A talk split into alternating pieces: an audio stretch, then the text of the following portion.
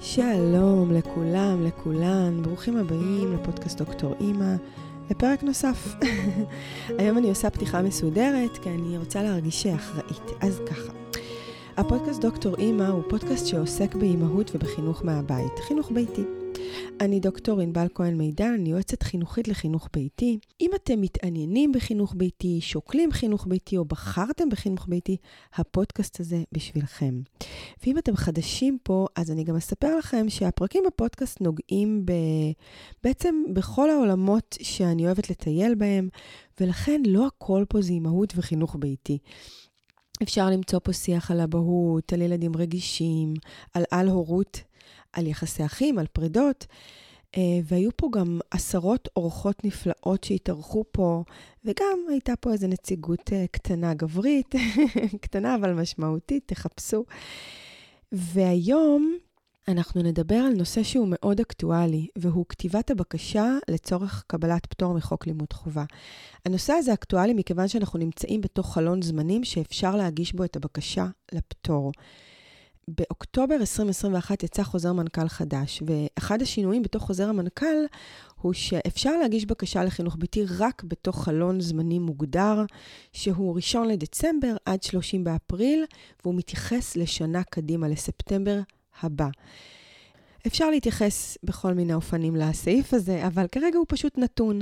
זה הנתון, יש חלון זמנים, זה לא מאוד נוח תמיד, אבל זה המצב. כרגע אנחנו נמצאים פשוט באזור פברואר, וזה שיא עונת הגשת הבקשות, ולכן חשבתי לרכז פה כמה דברים חשובים. אז ככה, אני לוקחת אותנו טיפונת אחורה כדי ליישר קו. במדינת ישראל קיים חוק לימוד חובה שאומר שכל הילדים מגיל 3 ועד גיל 18 מחויבים להיות במוסדות חינוך. בתוך החוק יש איזשהו סעיף שמאפשר אה, פטור מחוק לימוד חובה. על בסיס הסעיף הזה נכתב חוזר המנכ"ל, הזכרתי את החוזר המנכ"ל גם קודם, אנחנו לא נכנסים לאזורים האלו, אנחנו נתמקד בכתיבת הבקשה. אז כדי לקיים חינוך ביתי, יש, אה, כדי לקבל פטור מחוק לימוד חובה, אה, יש תהליך בירוקרטי. אני תמיד מתארת את התהליך הזה כתהליך אפשרי, לא מסובך, אבל אם אני רוצה להישאר כנה, אני גם אומרת שזה לא תהליך שהוא fun. אם אני מסתכלת על כל החינוך הביתי שלי, החלק הזה בתוך החינוך הביתי הוא חלק מזערי ולא גדול, אבל, אבל הוא לא משהו שאני מחכה לו, נהנית לעשות אותו, אבל אני עושה אותו. אני כן אגיד בכוכבית שיש משפחות שלא מבקשות פטור מחוק לימוד חובה. הן בעצם מוגדרות מתחת לרדאר. על חלקן משרד החינוך בכלל לא יודע, וחלקן מנהלות מאבק מול משרד החינוך. אמ, זה ממש בחלוקה גסה, וההמלצה שלי, כמו שכבר בטוח הבנתם, לבקש בקשה, לקבל אישור ולהמשיך לעסוק במשימת החינוך הביתי. אני רוצה רגע בקצרה לתאר את התהליך, ממש ככה לעבור על כולו. אז נתחיל, כל משפחה שרוצה פטור מחוק לימוד חובה נכנסת לפורטל ההורים, זה בעצם אזור בתוך אתר של משרד החינוך. יש שם הסבר אה, מפורט על אופן הגשת הבקשה, על הטפסים, המסמכים, על התהליך. ושם אנחנו בעצם מגישים את הבקשה. אחרי שאנחנו מסיימים למלא את כל הטפסים, המסמכים, כותבים את הבקשה שלנו, מגישים אותה בפורטל. על ממש עד החלק הזה אנחנו נדבר בפרק הזה, אבל אני כן רוצה לפרוס בפניכם את כל התהליך. אז אחרי שמגישים את הבקשה בפורטל אחרי הגשת הבקשה, מפקחת מטעם משרד החינוך יוצרת איתכם קשר, לתאם פגישה. מגיעים לפגישה אליכם הביתה, בדרך כלל זה אה, מפקחת וקב"ס, קב"סית. לפעמים יש עוד נציגים, ומגיעים כדי לפגוש אתכם ואת הילדים ולהתרשם. אחרי ביקור הבית, אה, אתם מקבלים תשובה. אישרו לכם חינוך ביתי, סירבו לכם לחינוך ביתי, או שאישרו לכם בתנאים מסוימים. אלו בעצם האפשרויות. ואחרי קבלת האישור יש איזה חלק uh, של תוצרים שצריך להגיש, uh, לא מאוד משמעותי. המטרה שלנו היא לקבל אישור ולזכות בשקט עד לביקור הבא. בדרך כלל נותנים אישור לשנה, יש מקרים מסוימים שנותנים אישור לשנתיים, מאוד מקווה שאתם תהיו מהמשפחות שמקבלות לשנתיים, זה תענוג ממש. אז זהו, תיארתי לכם את התהליך בנקודות. אבל אם עושים זום אין לכל שלב בתהליך, יש הרבה דגשים, טיפים, המלצות שנכתבו בדמעות. חשוב להכיר את כל זה. זה בוודאות יכול לסייע לכם לצלוח את התהליך הזה בשלום.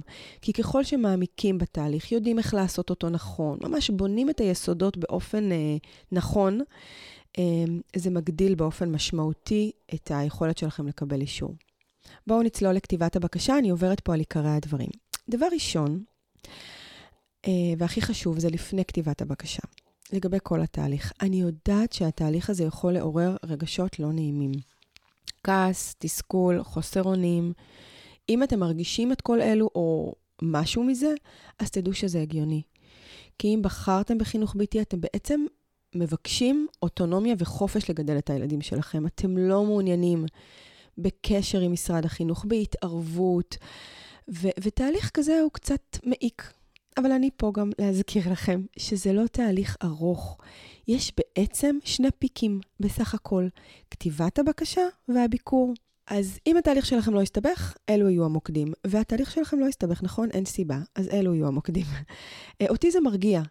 אה, זה כבר לא תהליך שלם וארוך שהוא מעיק, אלא שני אירועים. ובואו נפרק את זה יותר. כתיבת הבקשה. יש שיטה לכתוב את הבקשה. אמ, גם את הבקשה אני אוהבת לפרק ולהסתכל ולראות שהיא בעצם מורכבת מכמה שלבים. בעצם היא מורכבת ככה, היא מורכבת מתפיסת עולם, תוכנית לימודים וסדר יום. אה, בואו אה, נפרק את זה. אמ, תפיסת עולם זה בעצם מה, מה הלמה שלי. למה אני בוחרת בחינוך ביתי? יש אסטרטגיה שלמה על איך לכתוב אה, תפיסת עולם, אבל בקצרה אני יכולה להגיד ש... שאם אתם מדברים על הלמה שלכם, אז תדברו, אל תדברו נגד המערכת. תתרכזו בחינוך הביתי. למה הוא טוב לכם, ולא למה המערכת גרועה לכם, או בכלל למה היא גרועה. זה לא רלוונטי. אמ, וזה גם יכול לסבך אתכם, זה מיותר. ממש תנסו להתחבר ללמה אתם בחינוך ביתי, איך אתם רואים את הדברים, איך אתם תופסים את הדברים. תנסו גם להימנע מכל מיני משפטים אה, גנריים וכלליים כאלה. חנוך לנער על פי דרכו, לכל ילד מתאים, כל מיני דברים שכבר המפקחת, אה, מפקחות אה, מנוסות, יכולות לזהות את העתק הדבק, וזה מעורר בהן אי נוחות והתנגדות. אין צורך. ת, תנסו אה, אה, להתרכז בתפיסת העולם הייחודית שלכם. אפשר לקבל השראה ממקורות אחרים, מבקשות אחרות, אבל תנסו באמת לייצר משהו אותנטי שלכם. אז זה תפיסת עולם. תוכנית לימודים. תראו, יכול להישמע ויכול להיתפס כמשהו קצת מלחיץ. כי מה לנו ולבניית תוכניות לימודים? אנחנו מגדלים את הילדים שלנו, ורובנו בכלל לא מגיעים מהעולמות האלה. גם אני, כשעמדתי בפעם הראשונה מול בניית תוכנית הלימודים של בני, ילדים שלי אז היו בני שלוש וחמש, אז הרגשתי איזושהי אי נוחות בגוף. אבל בסופו של דבר, יש uh, כמה דברים שחשובים מול כתיבת תוכנית הלימודים. אני ממליצה קודם כל להבין אה, מה משרד החינוך מצפה מאיתנו בתוך תוכנית הלימודים. אני שוב לא יכולה להכיל פה את כל המידע, אבל אני כן יכולה להגיד שבקצרה, יש איזושהי ציפייה שהילדים שלנו ילמדו מה שבני גילם לומדים. כשיש איזשהו סעיף מאוד מאוד מקל שאומר שילדים בחינוך ביתי מחויבים ל-55% מתוכנית הלימודים שנלמדת בבתי הספר בכיתות המקבילות. לדוגמה, ילדה בכיתה ג' אה, וילדה בת תשע שלומדת בחינוך ביתי, אה, משרד, בתפיסה של משרד החינוך, הן צריכות ללמוד פחות או יותר את אותם הנושאים. שוב, כשהילדה בחינוך הביתי מחויבת רק ל-55%. עכשיו, זה לא באמת משהו מדיד, אבל יש פה איזשהו סעיף שאומר לנו, תירגעו. הילדים בחינוך ביתי לא צריכים ללמוד כמו ילדים בבית הספר. הם כן צריכים להיות באיזושהי התאמה לבני גילם, כי שוב, אם מפקחת תגיע ותתרשם שילד בן 12 עוד לא קורא, או ילד בן 8 עוד לא, לא יודע לחבר מספרים פשוטים, אה, היא לא תהיה עם זה בנחת. אה, באופן חד משמעי אני אומרת את זה. אבל אז יש איזושהי, אה, איזשהו רצון שתהיה איזושהי חפיפה בין ילדים בבית הספר לבין ילדים מהחינוך הביתי. מה שאני מציעה לכם יש uh, בתוך uh, אתר של משרד החינוך תוכניות לימודים של כל הכיתות, בכל המקצועות. אתם יכולים להיכנס להתרשם. להתרשם מה ילדים בבית הספר או בגן, גם יש את זה לקדם יסודי, אה, לומדים אה, במערכת. ואז תוכלו באיזשהו אופן לבדוק מה קורה אצלכם אל מול מה קורה במערכת, ומתוך זה לכתוב את תוכנית הלימודים. אני כן יכולה להגיד שיש את מקצועות הליבה, שזה רכישת שפה, אה, חשבון סלש מתמטיקה בכיתות יותר גבוהות, וגם אנגלית בכיתות יותר גבוהות, שאלו בעצם אה, מקצועות שיש עליהם דגש מיוחד. מעבר לזה, אתם יכולים להכניס בתוכנית הלימודים שאתם כותבים כל דבר שקורה אצלכם בבית. אם אתם מאזינים לפודקאסט היסטוריה לילדים, אז הילדים לומדים היסטוריה. אם יש להם סבא שמלמד, שמספר להם סיפורים, אז הם לומדים היסטוריה. אה, כנ"ל לגבי תנ"ך, כנ"ל לגבי uh, גיאוגרפיה, שלח, you name it. כל מקצוע בעצם שיש לו שם במערכת, מדעים לדוגמה. יש כל כך הרבה דרכים ללמוד מדעים, תבדקו איך זה קורה אצלכם בבית. זאת אומרת שכל מקצוע שיש לו שם בתוך מערכת החינוך, תנסו לחפש אותו אצלכם. אם הוא קיים, תפרטו עליו ותציינו, אם לא, אז לא. אם יש נושאים מסוימים שאתם עסוקים בהם, והם לא בתוך תוכנית הלימודים, גם מאוד חשוב להכניס את זה. בעצם תספרו, כמו שהתחלתי את ה... ואמרתי, תספרו במה הילדים עוסקים, מה הם לומדים, באיזה חוגים הם נמצאים, ותיתנו איזשהו דגש על מקצועות הליבה, כמו שהזכרתי. זה באמת ככה, בגדול, יש כל מיני ניואנסים, אבל נראה לי שזה מספיק לנו לכרגע, ונמשיך הלאה. סדר יום זה איך השבוע שלכם נראה.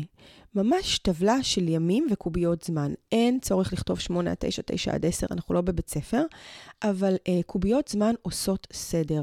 בוקר, צהריים, ערב. אני יודעת ש... במיוחד משפחות שמנהלות uh, סדר יום או התנהלות שהיא אנסקולרית, השלב הזה של סדר יום מעורר בהם אימה. אבל תדעו לכם שאפשר לעשות את זה. גם משפחה שמתנהלת באופן חופשי, תסתכלו, יש עוגנים ביום שלכם. כולם קמים, כולם אוכלים, יש כמה ארוחות ביום, נכון? כולם הולכים לישון. תתחילו מלסדר את העוגנים הברורים, ולתוך זה תצקו עוד עוגנים שקיימים, אם זה מפגשים, ואז באמת יש ממש דרך לנהל את זה ו- ולהפוך את זה למשהו שהוא קרי. בעצם המטרה שלנו זה להפוך את, ה- את כל מה שאנחנו עושים לשפה שהפיקוח יבין. אנחנו לא יכולים להתנהל במושגים שבצד השני הם לא מוכרים, לא מובנים. תנסו באמת אה, כמה שיותר להתמיר, לעשות התמרה של עולם המושגים שלכם לעולם המושגים של מערכת החינוך. עוד משהו ממש חשוב להגיד בהקשר הזה, זה שתהיה קורלציה בין החלקים. מה זה אומר? אם בתפיסת העולם שלי אני כותבת שאני מאמינה בחינוך חופשי, אני חסידת unschooling, אה, והם לומדים מהחיים, ואז אני מציגה סדר יום אה, קפדני, שבו הם לומדים את מקצועות הליבה לפי שעות ברורות. זה לא טוב, ו- ו- וזה גם לא אמין, אז, אז, אז לא, זה לא. ועוד דוגמה זה אם אני מספרת בתוכנית הלימודים שהבן שלי מתאמן כדורגל חמש פעמים בשבוע, אז חשוב גם להראות את זה בטבלה המפוארת שאני אכין בסדר יום, שתהיה איזושהי קורלציה. וגם, קצת הזכרתי את זה קודם, אני רוצה שנייה עוד טיפה להדגיש את זה על ה unschooling. תטשטשו unschooling. אני ממש מצטערת להגיד את זה, אבל זה הכי אחראי מצידי להגיד לכם את זה ככה. משרד החינוך לא אוהב unschooling. לצערי הרב, כן, הוא לא מכיר את הגישה הזאת. הוא, לא, הוא, גם, הוא גם לא מוכן כל כך לפגוש את ה unschooling ולהבין מה זה אומר. זה זר לו מדי, אוקיי? אז, ולמרות שכן, אתם יכולים למצוא בחוזר מנכ"ל איזה משפט וחצי מכובסים בעניין הזה, שכן מקבלים גישות אחרות, אבל תסמכו עליי, הם, אה, הם לא מסכימים. אה, ל unschooling, אז תנסו לרבע את ה unschooling שלכם למושגים שהם יבינו. ואם חילקנו את התהליך לכתיבת הבקשה והביקור, נכון, אמרנו שיש שני מוקדים, אז uh, בעניין כתיבת הבקשה, יש עוד טפסים ומסמכים שצריך להגיש, הכל מפורט בפורטל, תקפידו להגיש את זה כמו שצריך, למלא את הכל, לצלם, לסרוק. אתם לא מבינים כמה זה מבאס שמחזירים לכם את הבקשה, כי לא צילמתם את הספח של תעודת הזהות. מיותר, תעברו על הדברים, תצלמו, תסרקו, ש, שהחלק הזה יהיה ממש ממש מוקפד. ורציני. כן, זה, זה משדר רצינות. עוד עניין, בעניין הטפסים, יש, אה, נכון, הזכרתי את חוזר המנכ"ל האחרון, שעשה כל מיני שינויים, אז יש שני טפסים אה, נוספים, שנוספו בחוזר מנכ"ל האחרון. אני יכולה להגיד שהם קצת מעוררי מחלוקת בקרב מבקשי החינוך הביתי. אני רוצה שנייה להגיד כמה מילים עליהם. טופס ויתור סודיות. הטופס הזה הוא בעצם נועד לאשר למשרד החינוך לקבל מידע מהמערכת שבה היה הילד. הטופס הזה הוא עבור ילדים שהיו במערכת ויוצאים לחינוך ביתי. הם דורשים את זה, אני יודעת שיש משפחות שמתנגדות לטופס הזה. אני מעדיפה לבחור את המלחמות שלי, לא להעיר את הדוב ולצלוח את התהליך, אבל, אבל לשיקולכם. אה, טופס נוסף הוא הרשמה למוסד חינוכי. וזה עבור ילדים שמבקשים פעם ראשונה חינוך ביתי. אבל שימו לב, אם הילד שלכם כבר היה במערכת החינוך, אז הוא רשום כבר למוסד חינוכי, כי בעצם ההרשמה היא אוטומטית. ילד שהיה בכיתה ב' הוא אוטומטית עולה לכיתה ג' באותו מוסד חינוכי. אם אתם עם ילד צעיר, סביב גיל שלוש, שלא היה מעולם במערכת, אז הדרישה היא אה, לרשום אותו לגן כלשהו ולהציג אישור.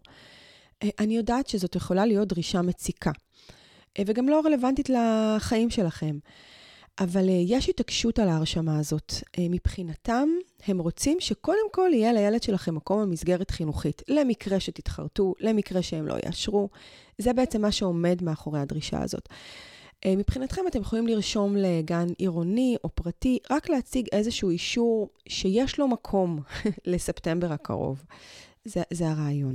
וזה פחות או יותר בעניין הטפסים והמסמכים. יש עוד טפסים ומסמכים שצריך לצרף, תעברו על הכל. אה, ובזה גם סיימנו את החלק של הגשת הבקשה. אחרי ההגשה, אתם ממתינים שייצרו איתכם קשר לביקור הבית. הביקור בעצם מתקיים בדרך כלל באזור הקיץ. אה, אם לא יצרו איתכם קשר, אני בכלל, יש לי ממש אה, שיטה בעניין הזה. כל עוד לא יצרו איתי קשר, אחת לכמה זמן אני נכנסת לפורטל לבדוק מה שלום הבקשה שלי. האם היא עדיין בסטטוס טיפול? כי היו כל מיני דברים מעולם, הבקשות שהם נעלמו, או פתאום מחזירים לכם כי חסר להם משהו, כי הם לא מבינים משהו. ואז חבל, כי אם אתם מפספסים את חלון הזמנים, זה מאוד מסובך אחר כך להגיש. אז כל עוד לא יצרו איתכם קשר, להיכנס אחת לכמה זמן לפורטל, לבדוק מה שלום הבקשה שלכם. זהו, ושלב הבא הוא ביקור הבית. אני מצרפת לכם לפרק הזה סרטון קצר שהכנתי עם כל מיני טיפים ודגשים לביקור הבית. תזכרו שמערכת החינוך מאמינה שמקומם של כל הילדים הוא במערכת החינוך. זאת תפיסת העולם שלהם. אנחנו פה כדי לגשר לרגע על הפער הזה ולקבל אישור. עוד איזה כוכבית קטנה לגבי כתיבת הבקשה.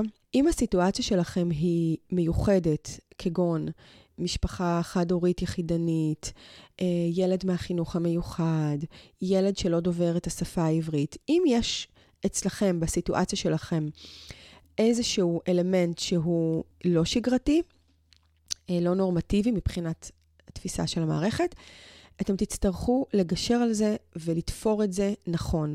תתייעצו, תבדקו עם משפחות אה, דומות לכן, איך הם עשו את זה, מה חשוב לכתוב, כי זה...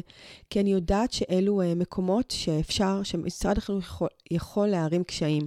אז אם זאת הסיטואציה שלכם, תיתנו עוד תשומת לב לכתיבת הבקשה ותתפרו את זה נכון.